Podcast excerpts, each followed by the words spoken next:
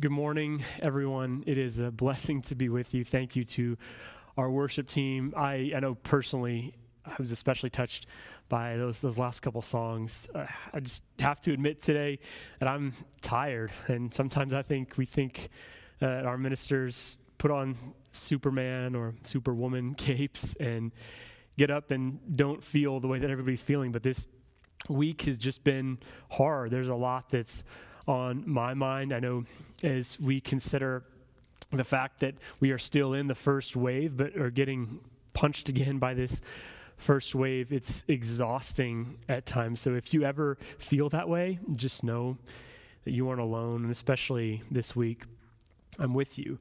I think of the passing of John Lewis, the civil rights activist who did so much good for this country in politics and in racial injustice. And I pray that we all will be people who honor his legacy. The world lost a good one yesterday. Let me pray for myself a bit, for the Lord's strength to strengthen me as I preach this morning, and for all of us as we consider how we are called to be God's people during this hard time. God, I begin by simply asking for an extra understanding of your presence and your spirit during this time. Carry me and be my words this morning, perhaps even more than usual. I admit that it is hard to live through this time and this season, and we need your strength and your hope to move through us. I lift up this time as a simple offering to you, and we pray that hearts have already been touched by what's happened before this, but I pray that hearts will be touched by my words and what comes after me as well. Father, we need you, and we need your presence more than ever right now. Be with us as we turn our hearts to you and tune in to your spirit this morning. It's in Jesus' name that I pray. Amen. So I'm very excited. Next week, my good friend Alan Eddington will be uh, preaching for us. He's a really passionate preacher, and I'm so thankful for his willingness to be preaching.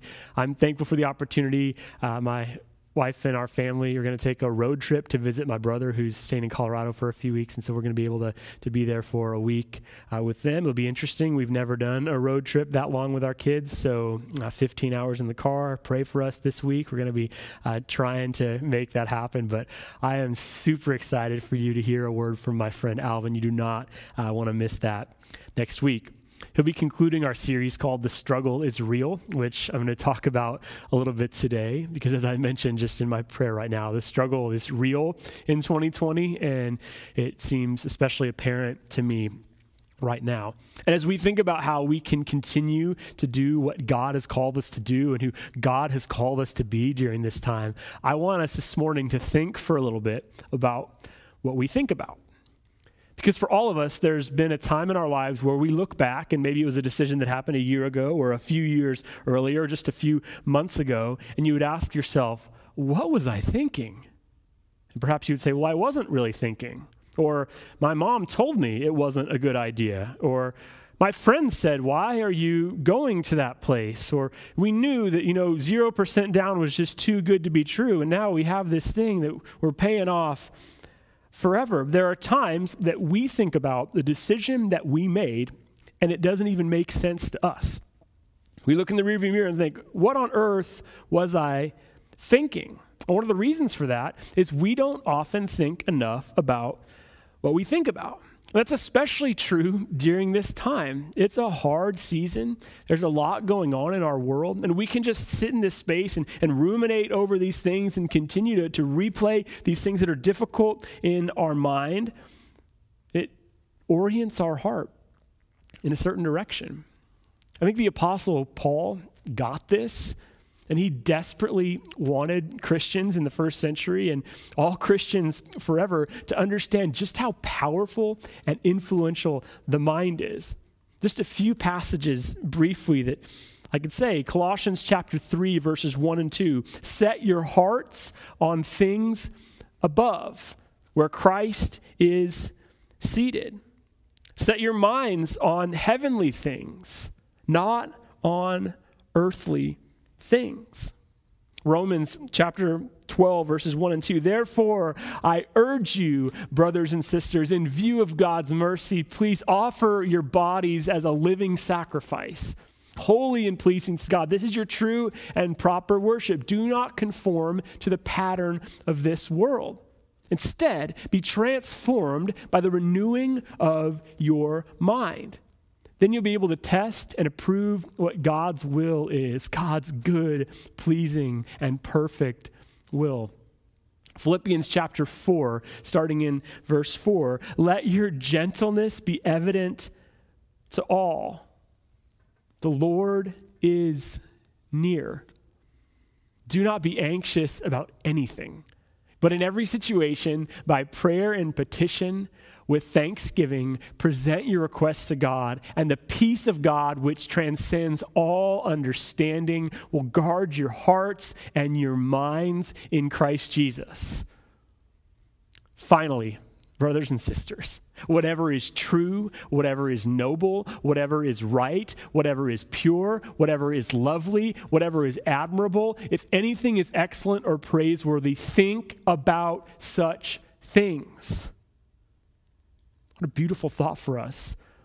Paul gives this list whatever is pure, whatever is true, whatever is beautiful, whatever touches your heart. I want you to, to think about those things. The mind is absolutely critical to Paul in the life of a believer. We need to think about what it is that we're thinking about.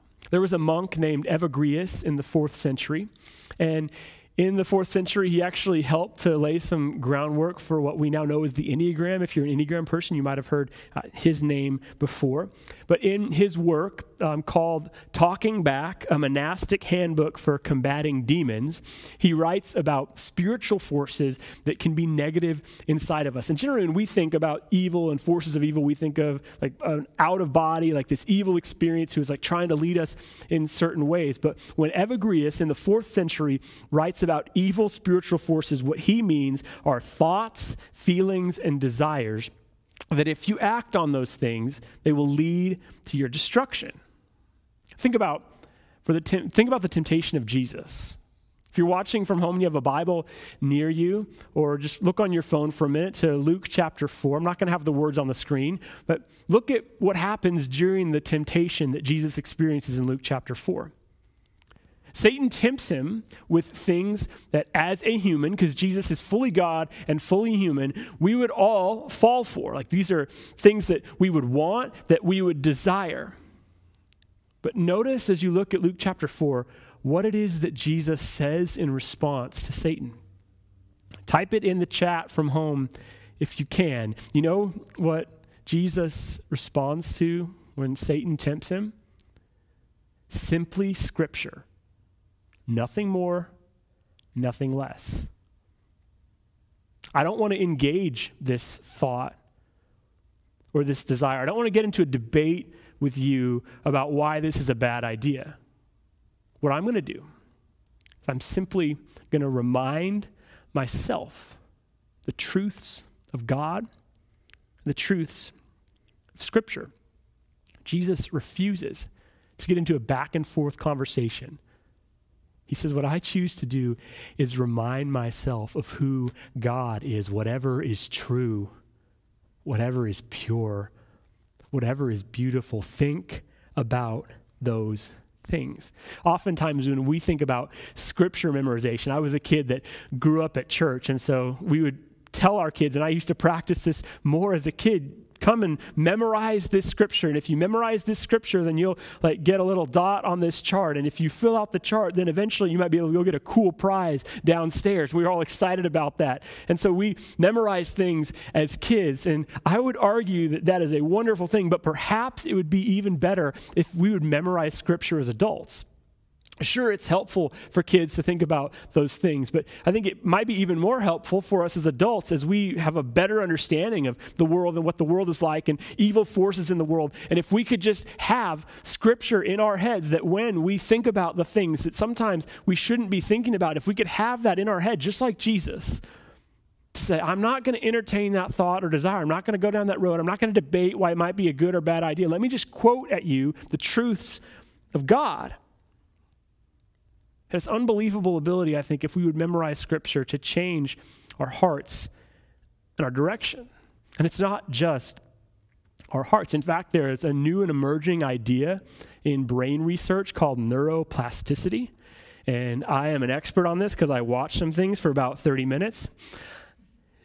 Neuroplasticity is the idea that your brain is like plastic, it's moldable. And really, it wasn't until very recently that science thought this. Because as MRI, MRIs have developed, they've been able to notice that the brains can change. The thought for most of human history up until the very last 10 years is that you get to a certain point when you're in your teenage years and then your brains just slowly decline. And that makes sense because as a 37 year old, sometimes I walk into a room and I don't know why I walked into that room. And I don't even remember exactly what my sermon was about. No, I'm all right there. Don't, don't worry about me. But we make somewhat sense like, you know, slowly, you just like slowly lose brain ability and brain capacity. But what they found, especially recently, is that is so not true. That you can form and develop and change your brain. That can change your behavior. And Paul's like, Yeah, I know. I wrote about that 2,000 years ago. There's studies that have shown that people who read Braille have larger hand sensory areas in their brain.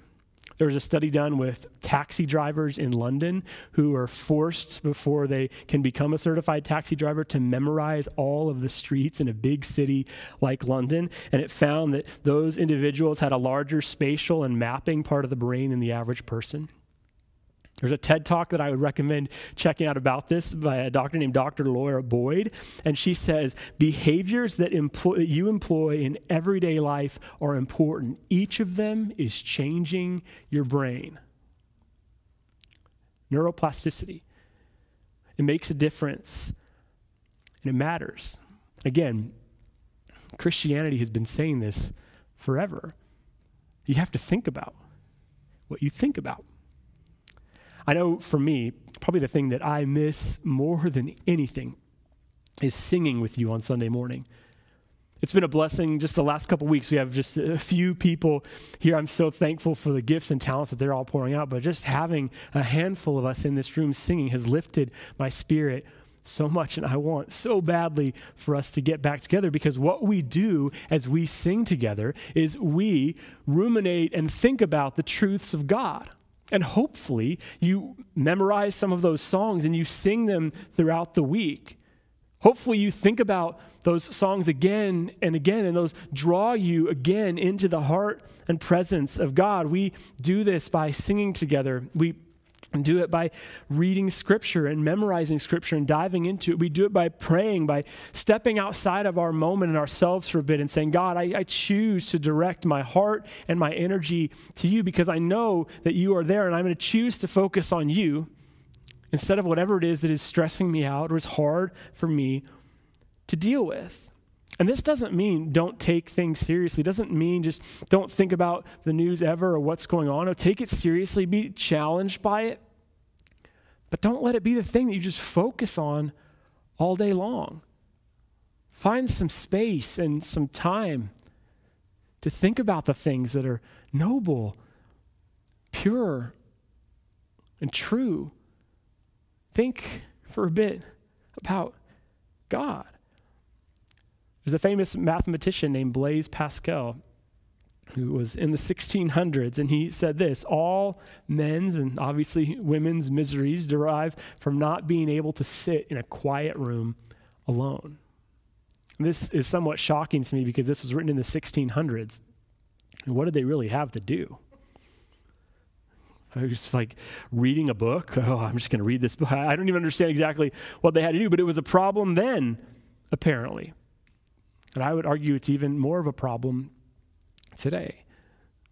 You have some space in your week, in your rhythm, to sit in a quiet room alone with God. Because it can change your brain. As we continue to struggle and go through hard stuff, we can allow that stuff to be the thing that just turns over and over and over again in our mind. Or we could think about scriptures, songs, and powerful things that God has done in our past and in Christian history before. This isn't the first time that there's been a pandemic.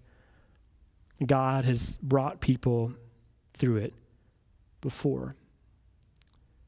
As Adam and Eve in Genesis chapter 3 experience sin, they, in Genesis 3, get some things that are hard. Eve is going to experience pain during childbirth, and that's a hard one for, for the ladies out there. I'm sorry about that. I've witnessed it, it's not easy.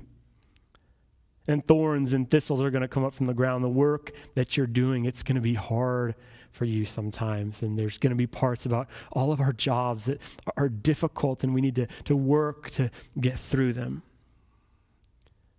But the number one most difficult thing that Adam and Eve lose is perfect relationship with God. And being able to more fully understand and experience God's presence than we do right now.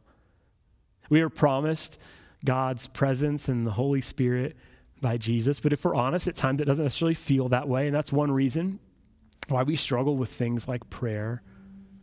We're finding space to be quiet in a room alone. May we seek that with our lives because God's presence is there for us. We, even during hard times, can be directed back into the heart of God by thinking about the truths of Scripture, by singing perhaps a song that you really enjoy, by being faithful and thinking about how God has been faithful to you in the past. God can truly actually rewire us. George Handel, who wrote Handel's Messiah, wrote it in 1741. And he was a devoted Christian. It's arguably the most famous piece of music ever written. It has a very long hallelujah chorus. It's sung around Christmas time. Handel wrote that in one 24 hour period. And he said it was a fervent moment of praise to God. That it just came out of his spirit and he couldn't help. He was just a conduit for what God wanted to say through him. And at the end of this beautiful piece, he wrote, To God be the glory. It was an overflow of worship from Handel's heart.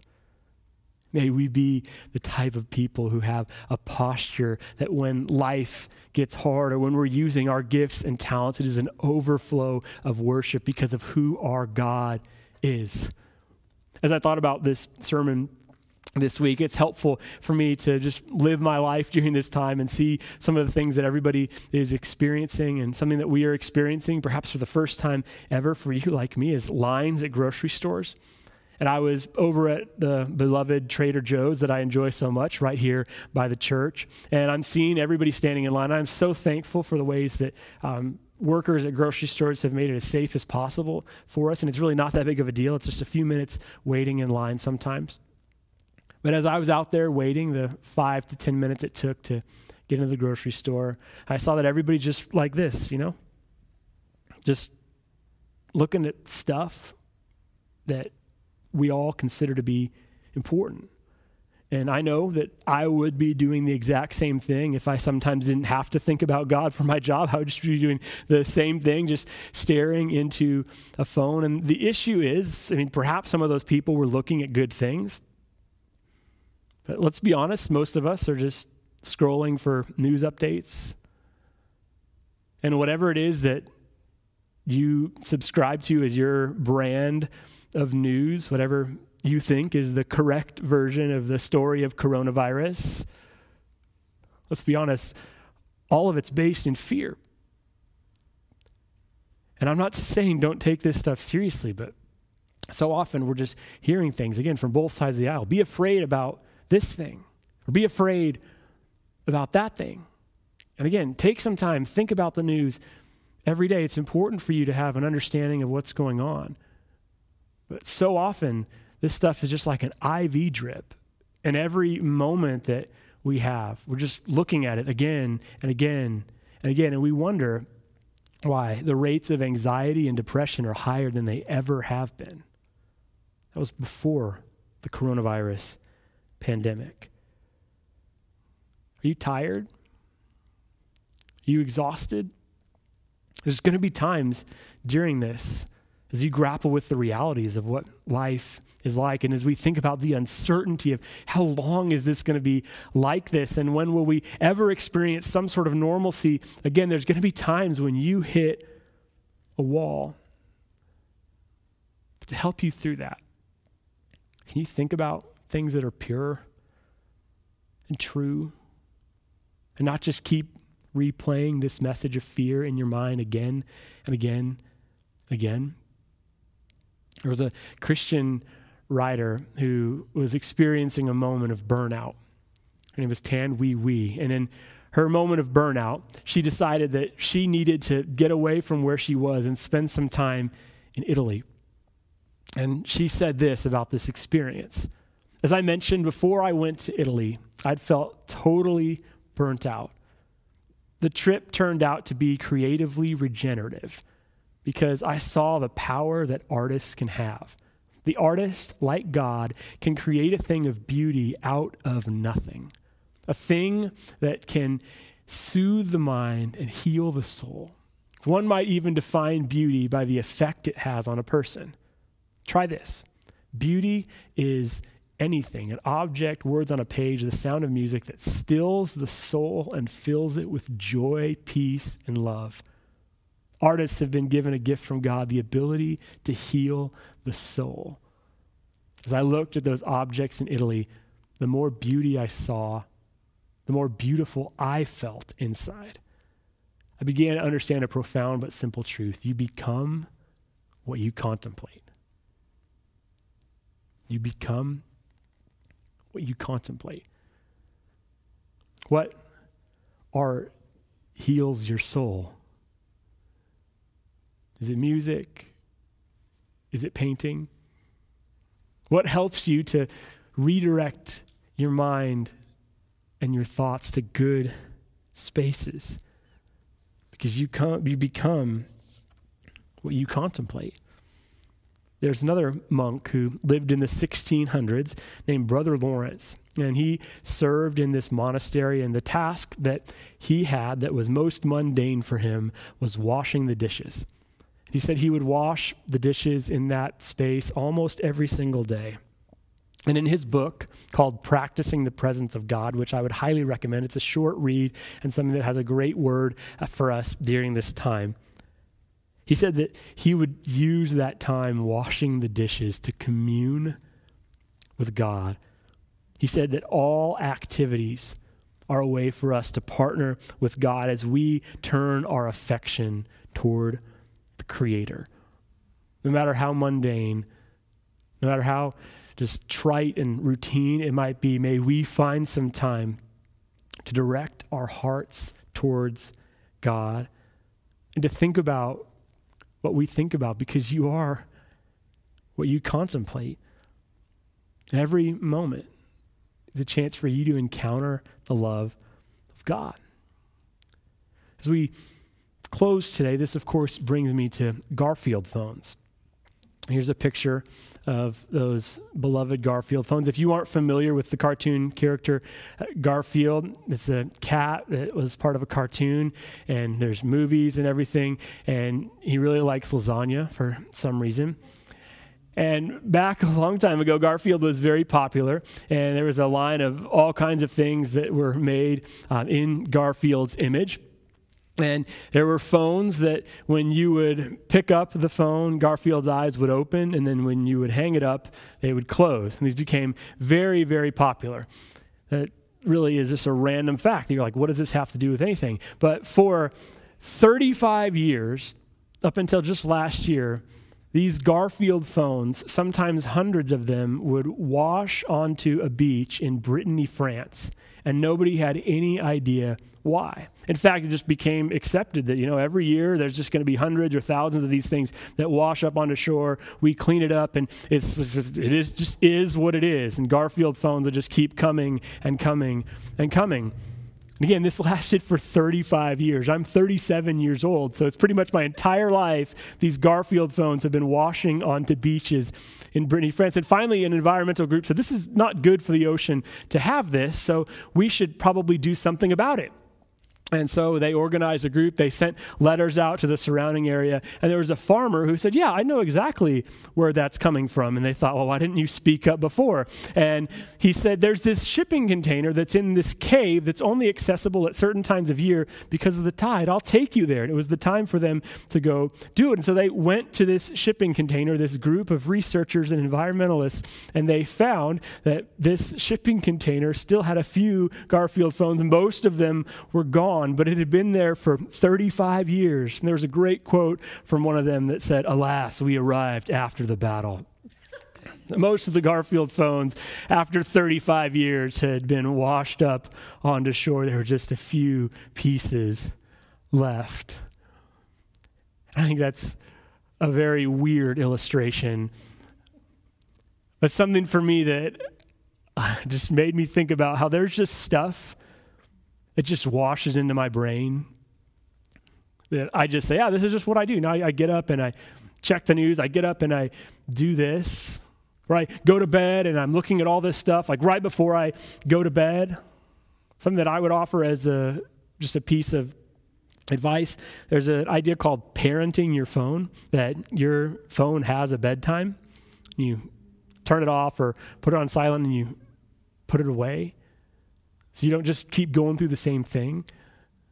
I think about that weird instance of all these Garfield phones washing up onto this beach, and it happened for years. And all they had to do was get to the source of the problem and change it.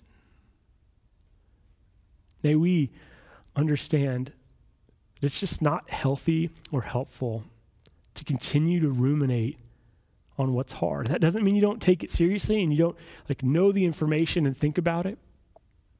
But may we not just let our hearts stay there. Let that stuff just keep washing over us again and again because you have the power to change your brain. Please, I beg of you, take advantage of it. Paul's been saying this for 2,000 years. Do not just conform to the pattern of the world. Don't just think like everybody else. In fact, what you should do is think about what is pure, what's beautiful, what, what's holy, what helps you to connect with God. How do you expect your life and your mind to be in a better space if all you do is just let these things continue to wash over you again and again and again? You have the power to change, but it's going to take you thinking about what you think about. One of my friends named Chris is a pastor in the Dallas area. And he told a story in a sermon recently about a couple in his church who had a nine year old daughter. This family has been reading the Chronicles of Narnia. The mom said to the daughter, What do you want to do tonight? And the daughter said, I want you to read to me about Aslan. And if you haven't read those books, aren't familiar with this story, Aslan is the character that's like Jesus in that story. I want you to read to me about Aslan, mom. And her mom said, Why is that? She said, Because when you read to me about Aslan, I think about coronavirus less.